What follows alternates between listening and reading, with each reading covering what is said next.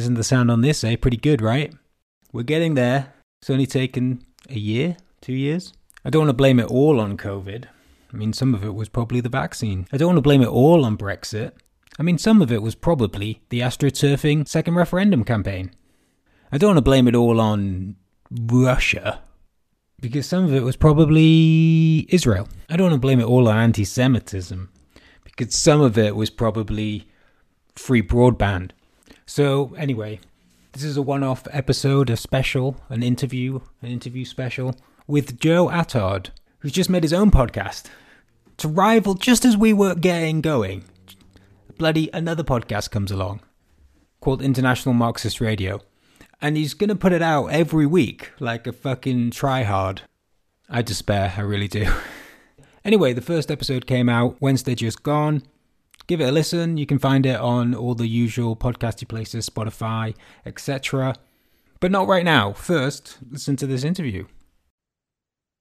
Hello, hello, hello, Joe Attard. Nice to see you. Hello, hello. It's very good to be here. This is the the first time we've ever spoken, right? It is, although I feel like we have spoken or that we've met because we seem to cross paths digitally so often. Yeah, so we've we've met uh, online on Twitter. We've had a few conversations, and I've seen you. I've seen you a few times. I've seen you. Uh, well, I saw you at Labour conference, not live, but I saw the uh, the video of you giving your speech into in 2021 that's where yeah. you first caught my attention. Uh, but I've actually seen you speak at a event in Houston about a year ago. Really? And, what was that? What, what, was what was that? Well, I'm a Labour member, and so it was definitely not a socialist appeal event. I can tell you that much. Yeah, uh, if it was a year ago, then um, that uh, will be mutually exclusive, unfortunately. yeah. Oh, wait, was that the case? Yeah. Okay. Um, well, yeah, you were speaking about uh, Bi- Biden, I think, or maybe Trump. Yes, that's right. So it, it, it, it, was a socialist appeal event. I think that was our Revolution Festival. that's right. Yeah. And I but it wasn't socialist because I was there. All right. Uh, where I moved, as I was oh, moving through the crowd, like the socialist appealness, just well, the appeal fell away. I think. Yeah, the, the, the, the, the, socialism and the appeal remains, even if uh, the socialist appeal was at least officially uh, dissipating. But no, no, the, that that I remember was the Revolution Festival. I was speaking about uh, Joe Biden, and I have to say, when I gave that speech, Joe Biden was riding high on this big spending package. I think that some of the illusions that you know had been built up in the elections against Trump by the ruling class had started to, you know, infect even certain layers of the left. I found myself having debates with people in my, you know, the circle of left wing Labour and former Labour members from Ealing. People saying, "Oh well, I know that he's not that impressive, but uh, maybe he'll come good." Um, but I think that the last year has uh, only made our criticisms of Biden come out more strongly. Do you think there's a lesson to be learned there with a certain Labour leader? Well, I mean, frankly, in many respects, um, Starmer is pitching himself even more aggressively opposed to the left than Biden. Uh, I mean, Biden, okay, admittedly, the um, the so-called squad, the Democrats, um, so-called progressive wing, have entirely, um, you know, submitted themselves to the will of the right wing um, and, and to the capitalist interest represented by the DNC. But nevertheless, um, Biden um, has made a show of tolerating the so-called progressives in his own party, and there's been no such accommodation by by Starmer, which was no surprise to me because the point is, a the Democrats are not a left-wing party; they're not a workers' party. Uh, as far as I'm concerned, socialists should have nothing to do with the Democrats. But also, um, even though to a certain extent the the movement around Bernie Sanders it expressed a similar thing to the Corbyn movement in America in, in, an American context, insofar as there was this hunger and appetite for an alternative that didn't have a political expression, and there was a big movement of young people behind Bernie Sanders when he ran in the primaries. But obviously for a, a, a bourgeois party ultimately. So there, there were certain comparisons, but it was much more severe from the perspective of the ruling class in Britain with the left wing of the Labour Party because um, Jeremy Corbyn did win the leadership. He held the leadership for several years and he came pretty close to being elected Prime Minister in 2017. And for that reason, because of how spooked the ruling class was by how close they came to really losing control of the situation altogether, uh, Starmer, who is their agent in the Labour Party, and that really should have been obvious from the beginning, he has a job to do, and that is making an example of the left, not just defeating and ostracizing the left, but burying and toxifying their reputation, completely crushing and demoralizing them, so that there's no prospect of a left wing revival within the Labour Party for the foreseeable. And that's a task he's carrying out with even more aplomb than um, the, the right wing Democrats in the States. And I think it's because the left got closer to power. Right, I see. Because I think you could argue the, the other way, and I'll be interested to see what you think about that. So, one of the things with Biden was he had to sort of posture, uh, partly, I think, because uh, of what was happening in his own party with um, the return of Sanders, and that movement was, you know, that movement was seen as still probably seen as something that could have won against Trump in the initial election, right? Whereas Corbyn and you know I don't want to go into it all right now, but he did lose the election, and that for, from people who are not so engaged, that in in itself is the sort of red line of politics. If you can't win the election, then you know you you no longer should be leader.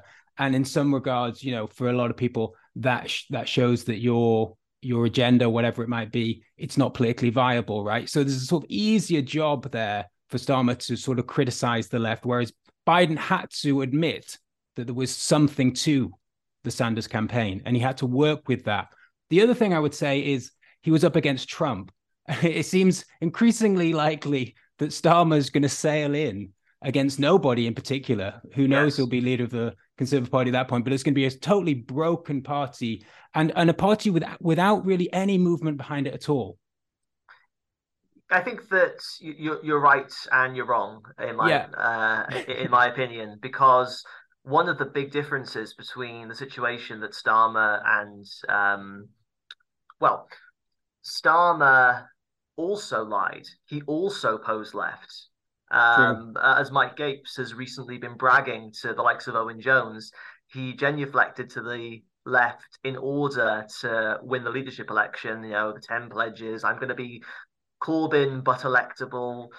Uh, and I think that reflected the balance of forces that even though um, Labour was coming off this very bad defeat and, under Corbyn, the majority of the membership were left wing. Um, and it was necessary for Starmer to pitch himself in that direction. Now, what should have happened is that the leaders of the left at the time, I'm talking about the leaders of the of the unions, um, and I'm talking about Momentum, I'm talking about the likes of um, John McDonnell, um, the people who were the leading lights of the Corbyn movement should have sounded the alarm at that point. They should have said, look, if you actually pay any attention to this guy's background, if you look into the people who are funding his campaign and the amount of money they're investing in his campaign, it's clear that he's a Blairite uh, stooge whose only task is to bring the Labour Party back under the control of the ruling class. Um, but nobody did. And obviously, the left was demoralized and disorientated by the defeat in 2019 and the fact that Corbyn immediately took the fall and promised to resign, which he shouldn't have done, in my opinion, but that's by the by. Um, and, and, and having done that, then he, uh, you know, Starmer immediately turned on the turned on the left. He got rid of Rebecca Long Bailey, kicked all the left wingers out of his, his shadow cabinet, and not even gradually, quite rapidly moved aggressively to the right and made it clear where he where he really stood, and that's been you know the the case ever since. Um, and, and you know Biden to a certain extent, yeah, he had to accommodate the fact that there was a certain movement around people like Bernie Sanders, and more to the point, there's a desire for an alternative in the American um, context as well. You know, millions um, of young people, tens of millions of workers in the States are fed up with both of the main parties, um, benefited from the fact that uh, a lot of people wanted to get rid of Trump, of course, but he had an easier ride in part because there was you know there's no doubt in anybody's minds uh, that the Democrats are an establishment party. I think they actually served, um, you know, they ultimately serve the same interests. They both serve capitalist interests in their respective contexts. Uh, I think that you know in Biden's case, the fact that it was a very polarized election, the fact that people were really fed up with Trump, um, obviously helped. The lack of a viable alternative obviously helped.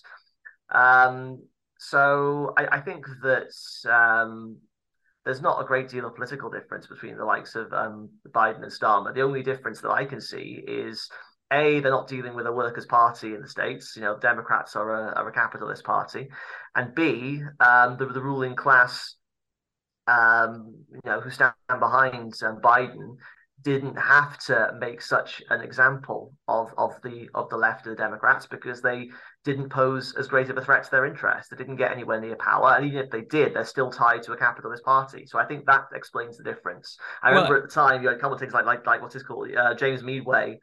Uh, Corbyn's old speechwriter saying that oh um, Starmer could learn from how Biden has behaved in the states because he accommodated the left and he's doing much better. But it doesn't really bear comparison. Um, well, because... I like that. I like the optimism there. The the reason that Starmer has to be so sort of militantly anti-left is because there is a there is still a threat. I suppose is what you're saying. I Maybe not within the party, but within British politics. Yes, absolutely. Um, I mean, even though to a certain extent the the ruling class and their agents should be delighted because they brought the you know both of the main parties back under their control actually. And this is the other thing. You have a situation for many years where both the Tories and the Labour Party slipped out of the grasp of the main powers of the establishment out of the the serious wing of the British ruling class. They evaded their control. You had the you know the far right swivel-eyed Brexiteer you know petty bourgeois lunatics um, taking over the, the Tory party, uh, who you know weren't carrying out policies that represented the broad view of British capitalism. You know, Boris Johnson. Am I allowed to swear on the show, by the way? Yeah. Uh, Boris Johnson famously said "fuck business" in regards to CBI opposing Brexit. Um, and they also lost control of the Labour Party because it had a left wing leader who had millions of um, young people and, and radical workers behind him who uh, were, were, were inspired by at least the notion of socialism. That was a terrifying prospect. And now you could say that things are looking up for the um, British establishment because they've got their man in charge of the Tory party. You know, Rishi Sunak was not elected; he was imposed by by the markets essentially, with no mandate whatsoever from the country or his party. Um, but they finally got rid of, um, you know, the um, sort of the the hardline Brexiteer wing. Um, Liz Truss was done away with pretty quickly. And they got rid of Johnson as well.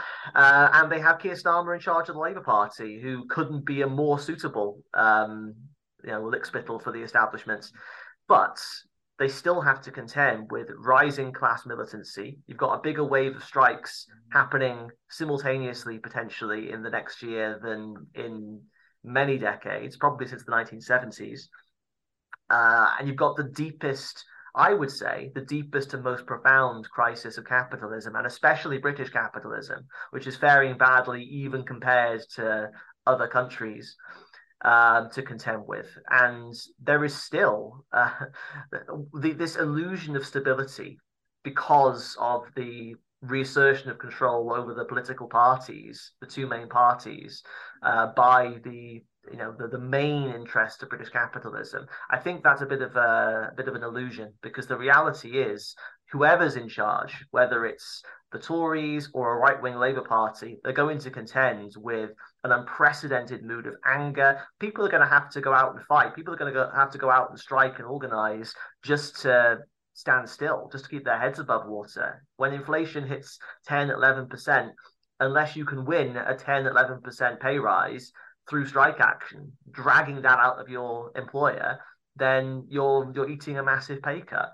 And you know, this is the reality that either party is going to oversee. So there is still a threat.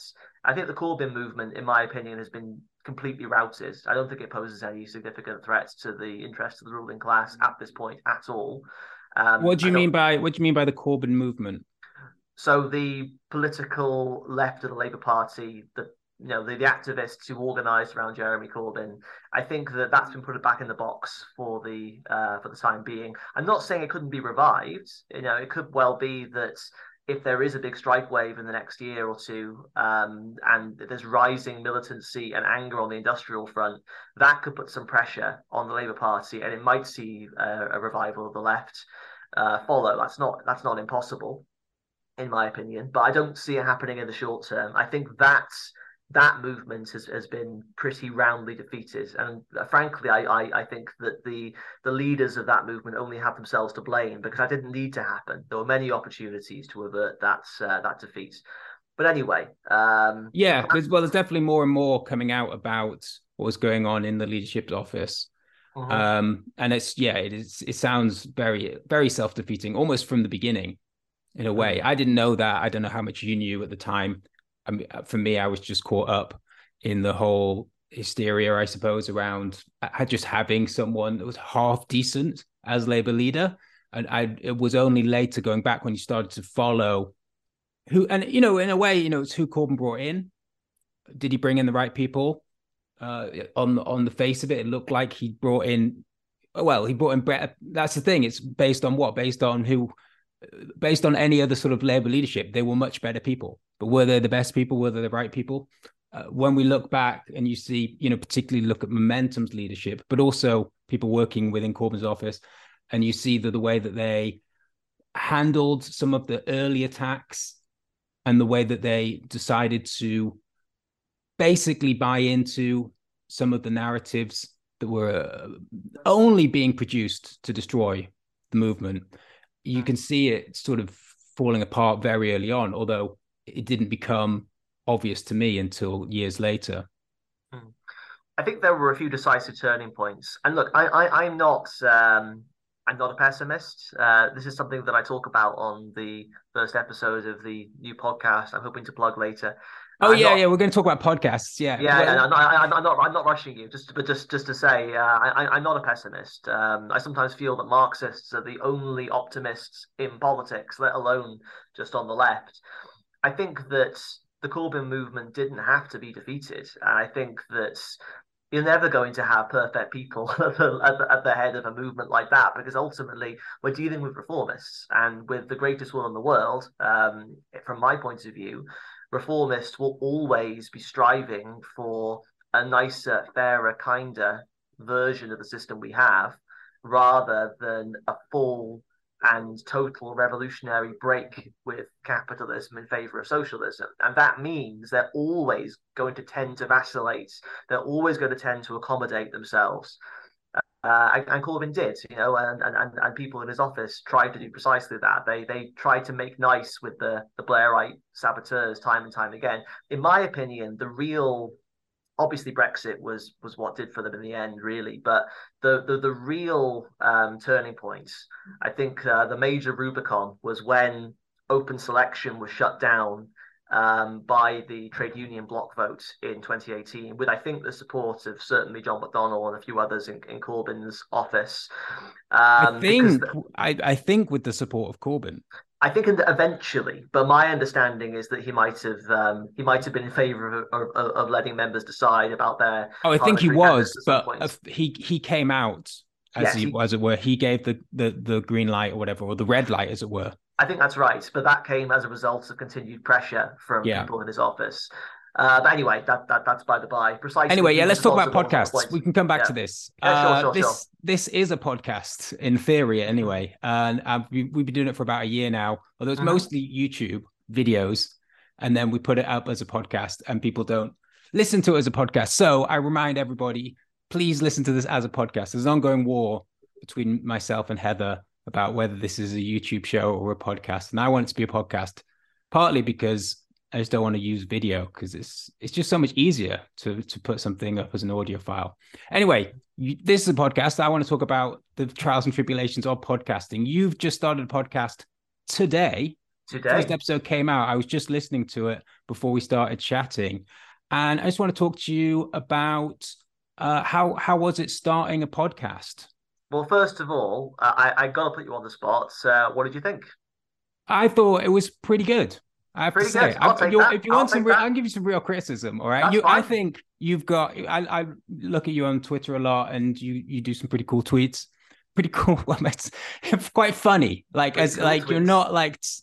I think a lot of left wing content is quite dry, hmm and I think when I saw that you were hosting a podcast, I was like, oh, that'd be quite good. Because you're, I think, someone who yeah you can make stuff a little bit more interesting. Yeah i mean i'm just i just don't find i don't find uh, politics interesting. I have to make it funny. Uh, Mhm. i know it's so like yeah i thought maybe you could do more of that going forward i would say. Hmm but once more- conversation once got into the conversation so you had alan woods on and it was an interesting conversation you're talking about uh, i just stopped when you're talking about ukraine which i was Yes. really interested to hear what you're going to say about that one thing that uh, I think started at the beginning of the episode, Alan Wood said there will be a worldwide recession in 2023. Quite a bold claim for a brand new podcast. I don't want to say that your podcast now hinges on that being the case, but um, what do you? Yeah, what? Let's talk about uh, predictions for 2023, both in terms of the world, the UK, and your own podcast. Sure. Well, um, I don't think that Alan stands alone in making that claim. I, I think he says, in the context of that discussion, that the IMF has predicted that a third of the world will be in recession within 2023. Uh, Britain's already in recession. They've tried to wriggle out of declaring a recession a couple of times by changing the definition. Um, of- Right. So there you of go. So recession we we don't have to be in recession, you see. Yeah, exactly. Re- really, the sometimes a recession is just the friends you make along the way. Um, Yeah. So I, I, I- I don't think that it's an unreasonable prediction. Uh, so if that is what the podcast hinges on, in addition to my my winning, Well, you uh, can my- always my change the, wits. the definition to suit you. That's the great thing. Well, in our definition, we are in a recession. So there you go. Exactly, exactly. Um, so in terms of predictions, I, I don't think that that's an unreasonable one. Um, obviously, the well, for a start, if you look at the British situation, the Bank of England is engineering a recession in order to try and bring inflation back under control. So that's a foregone conclusion. Uh, it's clear, and we make this point on the show, that the ruling class all over the world has learned precisely nothing from the last global recession. They're making a lot of the same mistakes. So uh, I don't mind putting putting a few chips on that particular particular prediction. Um, as far as how I think the show will go, obviously I hope it's a, a stonking success, and I can boot Rory Stewart and Alastair um, Alastair Campbell off the top of the politics podcast podium. Yeah. So I said to you before uh, on Twitter, I was saying to you, well, you know, in preparation for our conversation, we need to really listen to some podcasts. And the, you know, the be all and end all podcast at the moment is Alastair Campbell and Rory Stewart's. Uh, it's called something like Everything Else is Politics or something. Yeah. And I'd never listened to it before, neither had you. But I went home at Christmas. I don't know if you had the same sort of experience. People like family members and stuff were like, "Oh, you do a podcast, don't you, Daniel?" Mm. Well, have you heard this one? This is a really good one. Why don't you? So yeah, uh, it's not quite exactly what we're going for, but Yeah. I did give it a listen, and uh, yeah, it was it was fucking awful to be honest. It was it's like it's got that this that insidious kind of centrist. Uh, you talk about socialist appeal. It's that centrist appeal, which is like here's two people that like completely agree completely agree on everything but then at the same time that the whole idea about their politics is that you have to be empowering and we got to get the other people out we there's, there's this weird sort of disconnect where like on the one hand if uh, you know what's great about sort of centrist politics and Starmer and stuff is that they they can actually work with other parties and they can work with the Tories. But at the same time, we've got to get the Tories out because we absolutely hate them, even though we can't distinguish any Mm. any difference between the two. Uh, and I still a lot of the comments about it is it's the sort of wistful. Oh, if only we could go back to a time of politics when it was like this, this sort of civil debate that Campbell and Stewart appear to be having. And as you were saying before, like you know, that that time of politics, yes, we're we're sort of trying to bring back politicians, Starmer and Sunak, and the sort of rhetoric of that time. But when you look at what's happening in the country, there's it's just it just has no kind of reflection of of where people are. Yeah, I think that it's two things. First of all, the reason that the likes of Rory Stewart and Alastair Campbell can have a civil discussion and not have any major recriminations is because they don't disagree with each other, as far as I can see, about essentially anything. At best, it's a question of style. Um, it, it, it's whether the managers of the interests of capitalism wear a red tie or a blue one, as far as I can tell. So there's that. Well, it's about who's more competent. And right, precisely. Stewart always thinks that the Tory is more competent, and Campbell thinks that the Labour person is more competent. But yes, they're basically both vying to do the same job, pull yeah. the same levers, and it's who can pull it in a yeah, as you say, in the nicer tie. It, it's partly that, but as you say, another aspect to this is no matter how much the centrist dads of the world might long for a time when you know you're talking about um, whether you're five degrees different from from this mythical center ground. The center has been swallowed by the polarization of politics under an unprecedented capitalist crisis. When things are basically okay then most people first of all won't have any opinion about politics because as you say it's usually boring. It's full of the worst people you could possibly imagine uh, there are much more interesting things to talk about uh, in normal times. And as long as the system that we have appears to be providing at least a, a decent existence for people, you can be reasonably confident that you're going to be able to pay your rent and send your kids to school and get a pension, then then why bother yourself with uh, all of this, um, you know, well, I think political debates. But but but but but we now have a situation where people are literally struggling to survive, where you have a generation that's only known capitalism in a state of crisis and decline. And inevitably, the establishment, the, the center ground is associated with a system that can't provide for people, that is increasingly despised. And as a consequence, the, the, the, class differences in society begin to reassert themselves. And that's where the, the conflict comes from. I mean, what drives me uh, a little bit potty listening to podcasts like um, like this one is, as you say, this uh, platitude of oh well, it's not fair to dehumanize people. It's all just a matter of opinion. Uh, why can't we just accept that Tories think this and that Labour supporters think this? No, actually, no the politics that both these people espouse have material consequences for working class people, for poor people, for young people. To speak from a position where you are a well paid establishment stooge living in a mansion, enjoying your MP's or former MP's salary, um, you're you know isolated from the reality that forces ordinary families whether they're going to heat their homes or feed their children then yeah sure you can treat your uh, your sparring partner like this is all just a genteel matter of of, of, of disagreement on the particulars of uh, of political philosophy. But the reality for for most people is that the policies that the Tories are carrying out and the policies that the right wing of the Labour Party promised to carry out in terms of cuts and austerity to public services,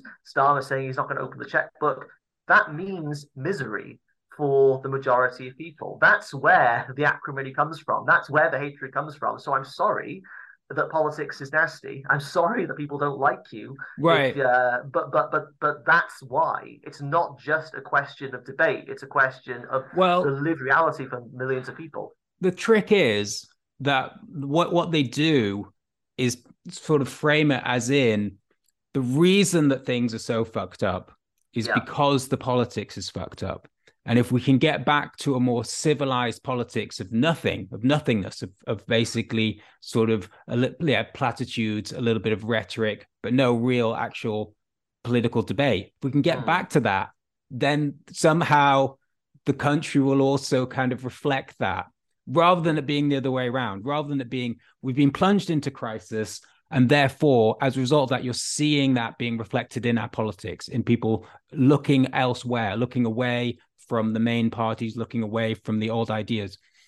th- that's the trick I feel that they play is that if we can get back to a sort of Blair type leader, mm. then the country will somehow get back to a a I don't know a sort of 90s revival, yeah, sort of post Thatcherism uh, economic state, which you know it doesn't make any sense, but I think that's how people feel. Well, I think it's how they feel. It's definitely um, how they feel. I don't know whether it's how everybody feels. I mean, I'm a Marxist. As far as I'm concerned, politics is demonstrably just a social expression of economic interests. In the 90s, you had a period of recovery. As it turns out, artificial recovery based on debt and credit largely, but nevertheless, that was the material basis for Blairism for the so-called third way. It could say, well, things are getting a bit better, the winter of discontent is over, the Soviet Union has collapsed, the miners' strike is done. Uh, these, these are all the battles of the past. From now on, all we need is sensible technocratic administrators to just tweak the levers of state a little bit to make sure that things don't totally, um, you know, hit the fan. And everything will continue to get better and better and better. Things can only get better as that insufferable song um, went. But Dream. D, yeah, exactly. Um, oh, what's what's he what's he called? That that gobshite scientist. Jeez, I hate that guy. I abs- I, I this is a pet peeve, but I absolutely despise Brian Cox. I think he's a complete charlatan. But that, I won't get into that. There, there are political and scientific reasons for that, but I won't get into it. Anyway. oh right. Oh well. I know. Eh, I'm interested eh, now. Well, well, maybe in a minute. But but but anyway, the but but the reality, of course, is that politics is first and foremost an expression of, of, of, the state of the system we live under, and capitalism is is in crisis, and it's in crisis for reasons that flow directly from the rules of that system. No matter what you do to it, no matter how you tweak it, whether you spend more, whether you spend less, whether you cut, whether you invest, ultimately you can't avert the tendency towards crisis that's uh, that exists under capitalism. If you really want to improve people's lives in, in perpetuity, then ultimately you need to do away with it. Um, and and because these these reformists, you know, the liberals through to the the right wing um, Labourites through to the you know so-called moderate Tories, what, what the, the, the, reformists of, of, of one shade or another,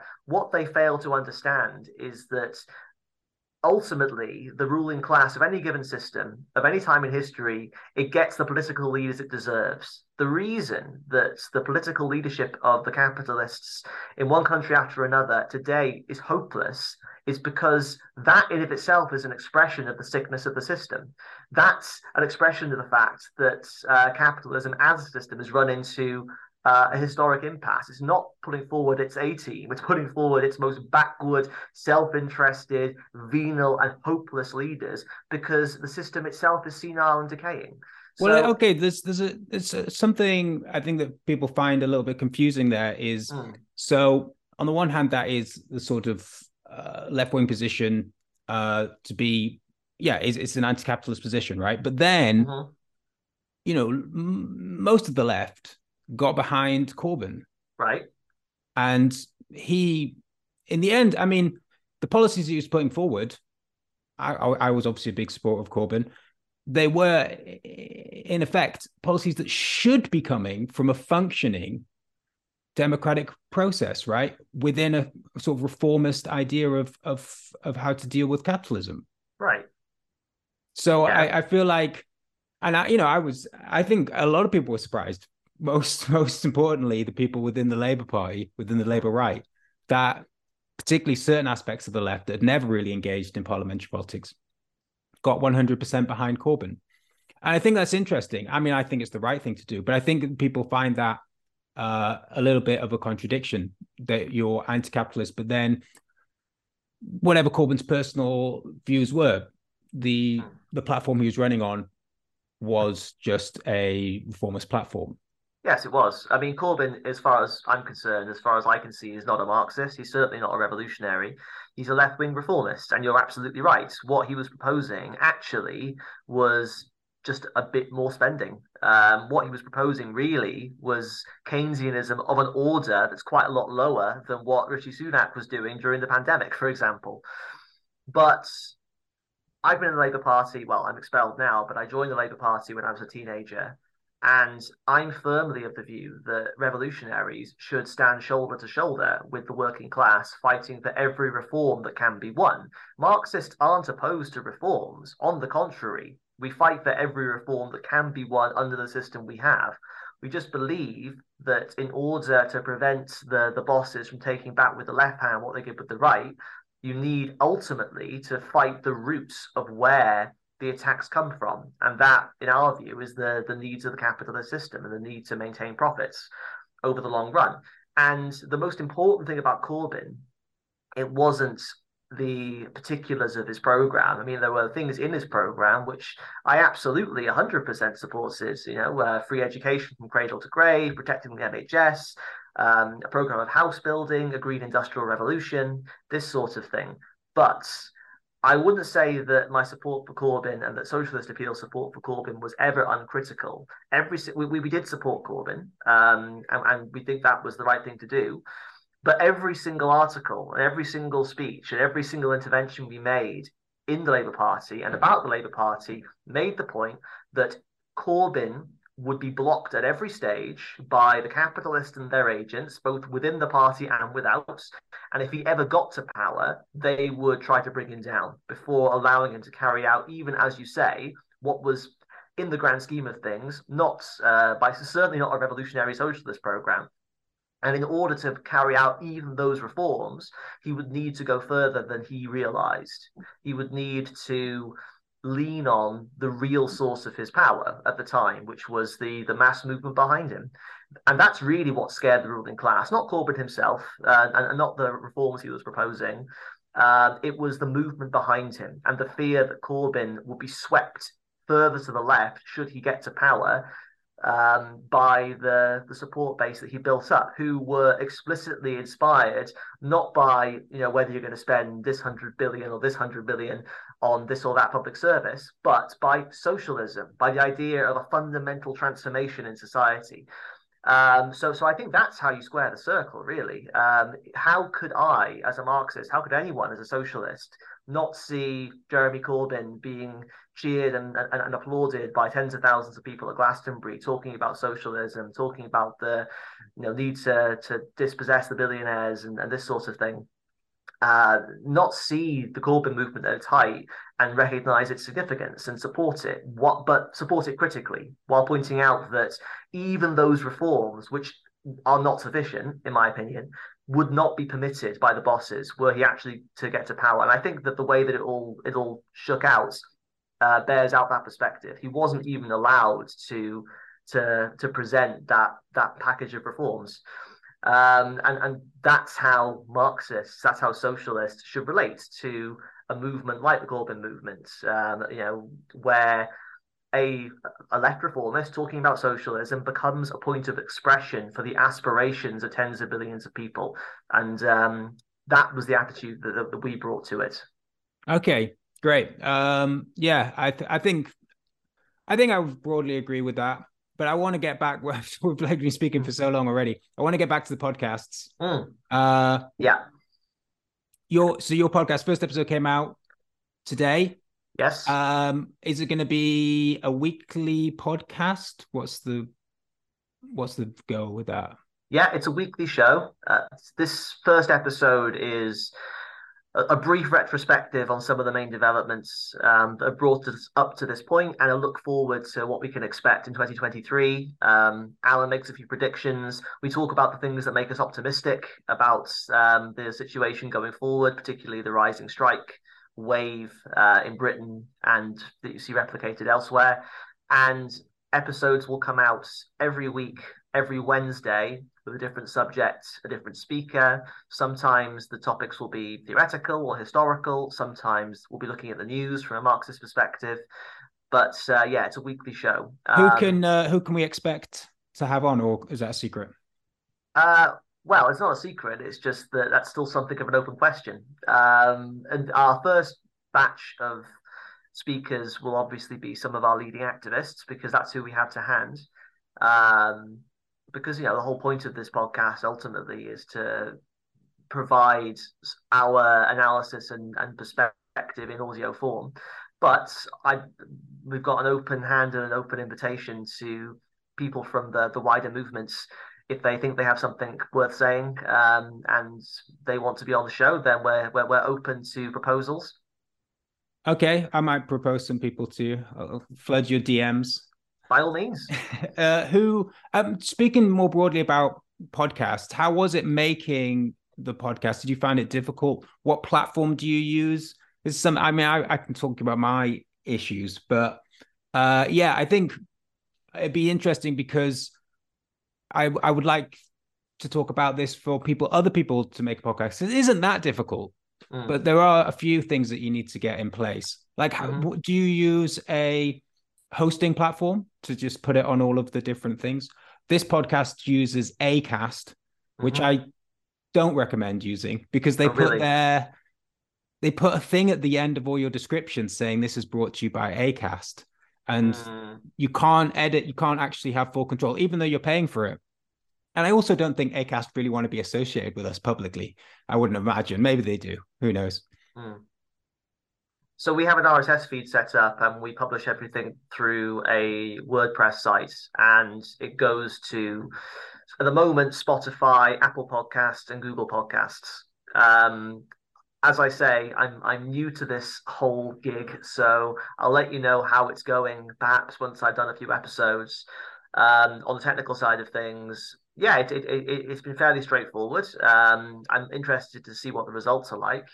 As far as putting the show together goes, um, it was i mean I, i've got a bit of a background in uh, recording music and weirdly i found this a bit more difficult because once you just got the the voice um it, there's nothing to hide behind so every little audio artifact was driving me up the wall um, I'm sure that um, there's room to improve there, and um, I'm open to feedback from from our listeners. No, it sound well. it sounded great. Where did you record it?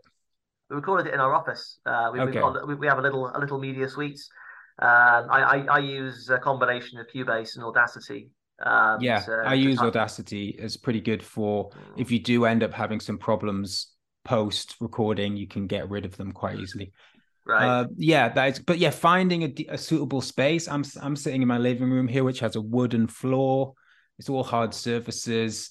It's a total nightmare. Uh, I'll, I'll we're not going to put the video up, so I was just going to show you something. But I've got I've got a piece of like um, I'll show you, Joe, but no yeah, one no, else can see it. This is like a piece of sort of insulation stuff that I just okay. put on the table and I put the mic on top of that. But like just little things like that. It is try it is a bit of a trial and tribulation I... when you first get going. But I think it, I think making podcasts it is pretty simple, and I wish there were more people. I mean, it's hard to find. I'm sure there are lots of people out there that do make podcasts. Mm. Um, it's just hard to find where they are, and it's hard to promote them. That's why I yeah. think YouTube is quite good. Have you got a YouTube channel? We do have a YouTube channel for Marxist.com. We haven't launched the podcast on YouTube yet. Our British sister site, Socialist Appeal, or Socialist.net, I should say, have a YouTube channel where I think they publicize their podcast as well. Um, so maybe we should take a leaf out of their book and do the same. It's interesting what you were saying earlier, actually, about um, the disagreements that you and Heather have about whether the show should be primarily YouTube based or, or a podcast. Because I came to your show through YouTube. You very kindly put my Labour conference speech um, as your favorite speech of that conference. Not that there was a huge yes, amount of competition, uh, I have to say. Well, it's a very esteemed uh, award. It's it only been given once. It was only given in 2021. We don't give it every year. Oh well, I, I didn't really pay attention to 2022. That's so that's why nobody got it. Yeah, um, well, I, I, I think that um, the the pickings might get even slimmer going forward. But but by the by, um, yeah, I, I, I, I, oh, and then I did that. Um, I did that uh, version of the Phil Ochs song "Love Me, I'm a Liberal" that you put on one of your uh, YouTube um, shows as well, which is which is very nice of you. Um, yeah, you do get a lot more traction through YouTube because yeah. it actually gets put out to people, whereas people have actively got to find the podcast. That's the issue with that. Right, I, I think I think that's right. Um, so it's something that we'll, we'll definitely bear in mind. Um, I think we wanted to just launch at a certain level with a bit of a, a minimum viable product and see how it went down. Um, and then we'll we'll develop it from there. But uh, it's been a very interesting process learning how to do this um, and, and, and, putting it all together. But uh, yeah, maybe YouTube is the next frontier for international Marxist radio. But for now, as I say, it's uh, Spotify, Apple, and Google podcasts. Uh, can I quickly just ask you also what other podcasts do you listen to? So I don't listen to a lot of left wing podcasts. Funnily enough, I listen to the Economist's podcast um, because I like to hear what the what the enemy is saying. Uh, genuinely, it's useful to listen to serious bourgeois analysis because they give you the unvarnished perspective of the the ruling class, and that's useful. Um, beyond that, I listen to um, lots of historical podcasts. I really like uh, Mike Duncan's series Revolutions. That's very good. Okay. Um, I, I really recommend that one, um, particularly the the series he did on the French Revolution. I think it's just finished. The podcast series has just concluded. He did the Russian Revolution. Um, he started off strong and, and, and tailed off, in my opinion, with with that particular series. But obviously, um, he, he, he's not a Marxist, so I'm not surprised. But um, in terms of the, the, the facts and bringing it to life, um, I, I, think he's very good. And beyond that, I listen to silly things. I listen to podcasts about uh, video games and uh, and sports and, and, music and this sort of thing. So political podcast, I listen to The Economist. Um, but on, uh, on this show, we always promote uh, Ghost Stories for the End of the World. I don't know if you know that podcast. Nope, not familiar with but that. But it's about um, right wing conspiracies in the 20th century. Very well researched, very interesting. Mm-hmm. Um, we I want to ask you one more question, just because we did yeah. talk about it, and people will want to know what's the problem with sure. Brian Cox. In fact, two-parter: Brian Cox, or is it Brian Reeves? What's what's the guy? He, they always reminds me of the same guy, Brian Cox, and the uh, the the the travel guide. You know, uh, no, not familiar with him, I'm afraid. So I can't answer. From I'm quickly googling him to try and find. I've got his. I've got his pick. Simon Reeve. Simon Reeve. You don't know Simon Reeve? Hang on, I'm, I'm googling him now. He's got. Oh, he does look the same. He's got my haircut, and he's why. got the same like affable, like hey guys, like the wonder of the world. You know that kind of sort of yeah. starry-eyed, uh, childlike wonder. Okay, um, so, so, so I, I I can't speak to, to, to, to, this guy because I haven't seen his show. I like his haircut. I'll give him that much. Uh, he's got a great head of hair. I think he's you know he's almost fifty or something. You know he's like oh, one of these people that don't age. Yeah, I'm, I'm hoping to be one of those. I'm 31 now. We'll see how it goes. Well, you've got to um, like you know what is it like eat children and stuff and join like a Clinton cult. You know, I mean, no judgment. It's up to you how if you wanted to go for it. It's just it's it, you know it takes a lot of time, a lot of energy. uh, okay, but it, it, Brian Cox. So first of all, he's the ultimate centrist dad, and he's got that irritating, smug certitude that what he represents is just the objective, unvarnished, non-partisan truth, um, and that everybody outside of his perspective as an extremist of one form or another. He openly admits to having voted for all three major parties. And oh, really? oh, yeah, yeah, yeah, yeah. Obviously, his his song or a song that he worked on was a soundtrack to Blairism, for which uh, I will never forgive him. Um, he, Tony, made... do you know? I don't know the backstory about that. What what that song was written, uh, presumably just because they really had to get that message out there, and then it was like adopted by Blair, or did they actually was there more to it? I, I don't know the history of how that song uh, came to be the, the, the Blairite anthem. To be honest with you, um, you'll have to take that up with him. Maybe, maybe invite him onto the show and ask him. Um, so there's that. He, he made some comments about Jo Johnson um, around the time that I was a shop steward in the UCU, which, uh, given that he's supposed to be an academic, I thought were pretty objectionable to say the least. Uh, didn't show a great deal of solidarity with striking lecturers, we shall say and scientifically he says things that are wrong. He he, he introduces things. I I I I'm fully in favour of science being presented in a way which is popular and accessible. Uh, I think that's very important. But he says things that that veer into the incorrect. Like he had this one episode where he opened by saying, "If I close my hands and then I open it, then the electrons within it could be anywhere in the universe." No, no, they can be. light speed is a universal constant. They can be X number of light seconds away in any given direction. That's just wrong, and it's it's irritating that um, you know these these basic uh, inaccuracies are, replicated in popular science. I've got a bit of a bugbear about this. My my wife I used to work for New Scientist magazine, and I, I wrote an article for our theoretical journal, uh, In Defense of Marxism magazine, a couple of months ago, where I talk about the, the, the idea of this nonsense that's slipped its way into popular science in the last few years. So I have a bit of an axe to grind with him on that level as well. So don't like him basically on any uh, enough, level you can measure. I'm trying to think, was he a centrist melt over Corbyn? I I don't remember him saying anything, but there was so much to be said. So many people, I've lost track. I mean, probably he he he hasn't made too many political interventions, but all the ones he's made have been poor. So I'll uh, he's done nothing to disabuse me of my distaste. Okay, I think that's a good place to end it. Thank you very much, Joe, and good luck with the podcast. Thank you. And uh, maybe I'll speak to you again soon. I'll get, get you back on the show.